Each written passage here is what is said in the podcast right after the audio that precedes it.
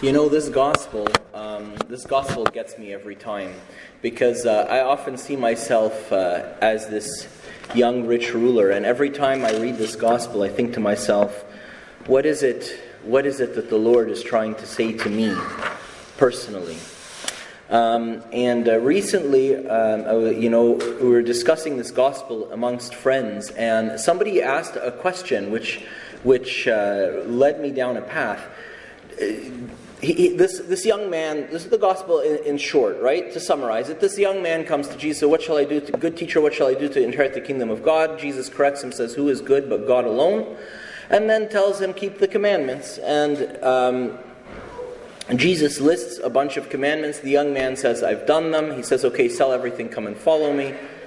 The young man goes away sad because he has a lot of possessions and he doesn't really want to part with them. And then Jesus teaches a little bit about this incident. I want us to focus on something just very, very, very, there's so many things we could talk about, but just something very, very specific. What does Jesus tell him when he first comes to him? So Jesus said to him, Why do you call me good? No one is good but God alone. You know the commandments. Do not commit adultery, do not murder, do not steal, do not bear false witness, do not defraud, honor your father and mother. And he answered and said to him, Teacher, all these things I have observed from my youth. Then Jesus, looking at him, loved him. I want to stop there. It's almost as if Jesus knew what this young man was faithful in and told him to keep those commandments.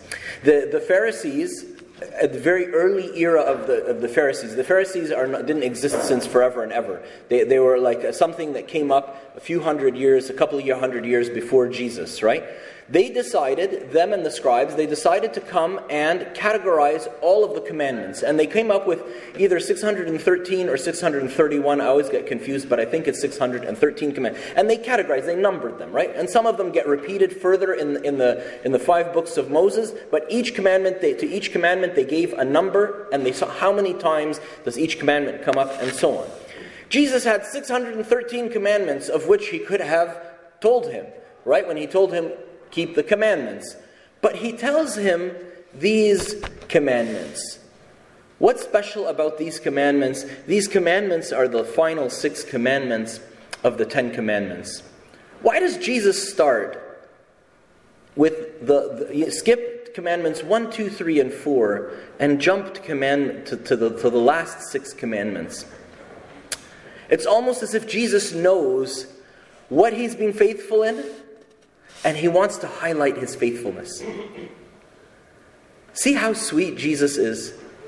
Jesus is not looking at what you haven't done, at how you aren't, uh, I don't know, very, uh, I don't know, obedient to your parents, or I don't know, whatever, whatever it may be, right? Jesus is not looking at that. He's looking at what are you good at? What do you do faithfully?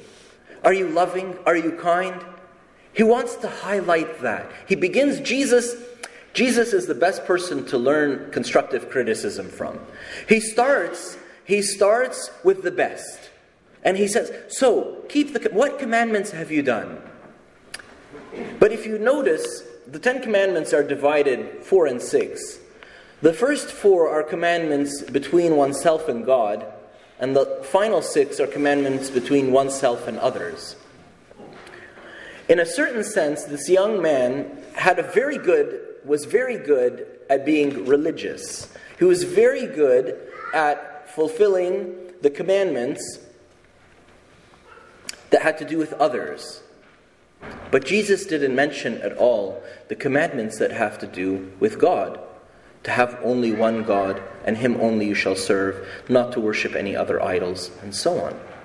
Funny, isn't it?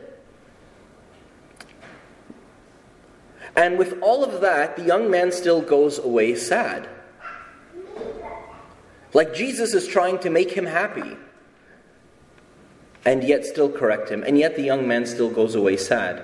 At the very end of the, of, of, of, of the passage, Peter begins to say, See, we have left all and followed you. Jesus answers, Assuredly, I say to you, there's no one who has left, brothers, sisters, mother, and so on and so on, and so on, uh, and will receive a, four my sake and the Gospel's. What Jesus is highlighting to us here, what the psalm is highlighting to us here, know the Lord, He is God. He has made us and not we ourselves. We are His people and the sheep of His pasture. Is that you can't be a disciple without knowing the Master. You can't follow someone if you don't know who you're following. Like it doesn't work. Uh, who are you following? Where are you going? We can't do these outward forms of worship if our hearts are not worshiping. I'll need a prop. I'll just ask you, Yusuf, for the censer again. Right? So, the censer thing. Yeah.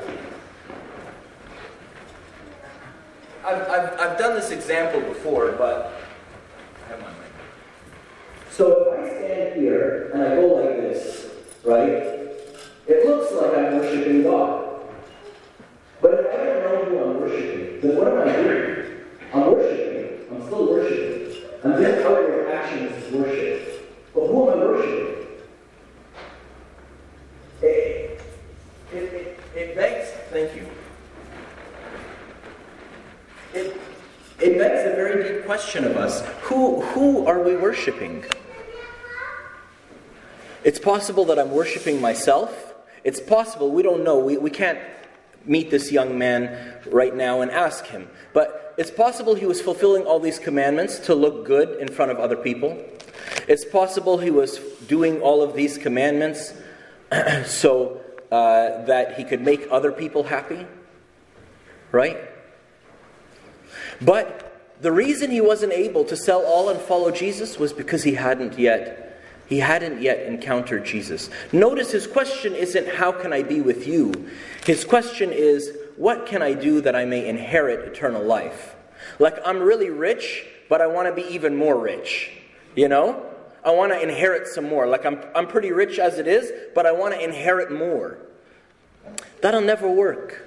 It will never work. And that's that's what the Lord is telling us as we're about to begin the final month, the final 30 days. This is the last Sunday of Hatur, the, the Coptic month right before Kiyah. Kiyah is the month at the end of which the Lord Jesus Christ is incarnate and born. It's telling us before you embark on this journey to go and see the Savior, before you go and follow the three wise men, to go and see the Savior born, before you go and follow the the, the, the, the shepherds to go and see the Savior born in the manger, before you go, know whom you're going to see. Know that the Lord, He is God. It is He who has made us, and not we ourselves. We are His people and the sheep of His pasture. The funny thing is, the moment we know God, the first, the first half of the psalm, know the Lord your God, he is, the, he is God. It is He who has made us, not we ourselves. The second half of the psalm, we are the sheep of his we are his people and the sheep of his pasture. The moment we know God, we know who we are. Because my real identity, my true identity, is a beloved child of God. That's the only thing that I can say about myself that I know will be true forever. I, I am a priest today, you know uh, of St. Moses today, but if the Pope moves me somewhere else, I'll be a priest over there or whatever. I'm a husband today. Maybe God will choose one day to take, to take Mary home to heaven. Then I won't be a husband anymore. I will be a widower. Maybe I'm a father today, but maybe the same for my daughter, God forbid. Maybe, maybe a million things. I, you know, six years ago I was a surgeon. Today I'm a priest. Who would have known? Right? All of us identify ourselves by things, but the, the, the, gospel, the psalm and the gospel are trying to tell, tell us know the Lord your God and identify yourself by Him. Identify yourself by Him. Know who you are as a reflection of Him. Um, I like to pray Vespers uh, in, in evening, Saturday evening, with all the lights off. And we just have the lights on in the altar and the, the blue light that's shining there. What's really funny is is the, the icon at the back of the altar of Christ looks completely different with only blue light shining on it. And then we can change the blue light to a whole bunch of different other colors. So here I was playing with it and seeing which color I like, right? So I was seeing Christ in light of like the different LED lights over here, right? And God is sitting there laughing and saying, Don't you think you should be seeing yourself in my light instead? Don't you think you should be seeing yourself in my light instead? The, the, the, the engineers and physics people can tell us that, you know, the different, with different colors of light, what, what you see is a reflection, is light reflecting to your retina. And the color of light that's reflecting is going to be dependent on the color of light that's originating, where it's ori- originating from. What we will see, naturally, what we will see will be a reflection of where the light is coming from. Is the light that, that is causing the reflection that I'm seeing, is it coming from the sun, S U N, or is it coming from the Son, S O N, the Son of righteousness, the one who is the light of heaven in the book of Revelation, says, There is no sun and there is no moon because He is the light. The more and more, the more and more I see myself in Jesus' light, I promise you, I promise you, the happier and the freer I become. Because, like Jesus treated this young man, Jesus will treat you and treat me. He always begins with what you're good at, He always highlights your strengths. But He loves us too much to leave us there. So He points us in the right direction. He gives us the next step. He gives us the next step of what we have to do so that we can know Him more. And that so we can truly be the sheep of His pasture. So we can truly be His disciples. If today you wish to be His disciple, if today you wish from all your heart, even if you have been His disciple your whole life, if today you wish to be his disciple, pray with me and say, Lord, I wish to know you more. I wish to see you and to see myself in your light, to know you and to know myself, to know my true identity, to know what it means to be your disciple, what it means for you to be my master, to follow you to the cross to follow you to the resurrection, to follow you to your manger, to follow you wherever you will go. But most of all, Lord, to know you, to know you, and then to follow you. Glory be to God forever and ever. Amen. I have sinned. Forgive me, my fathers and mothers and brothers and sisters. Please pray.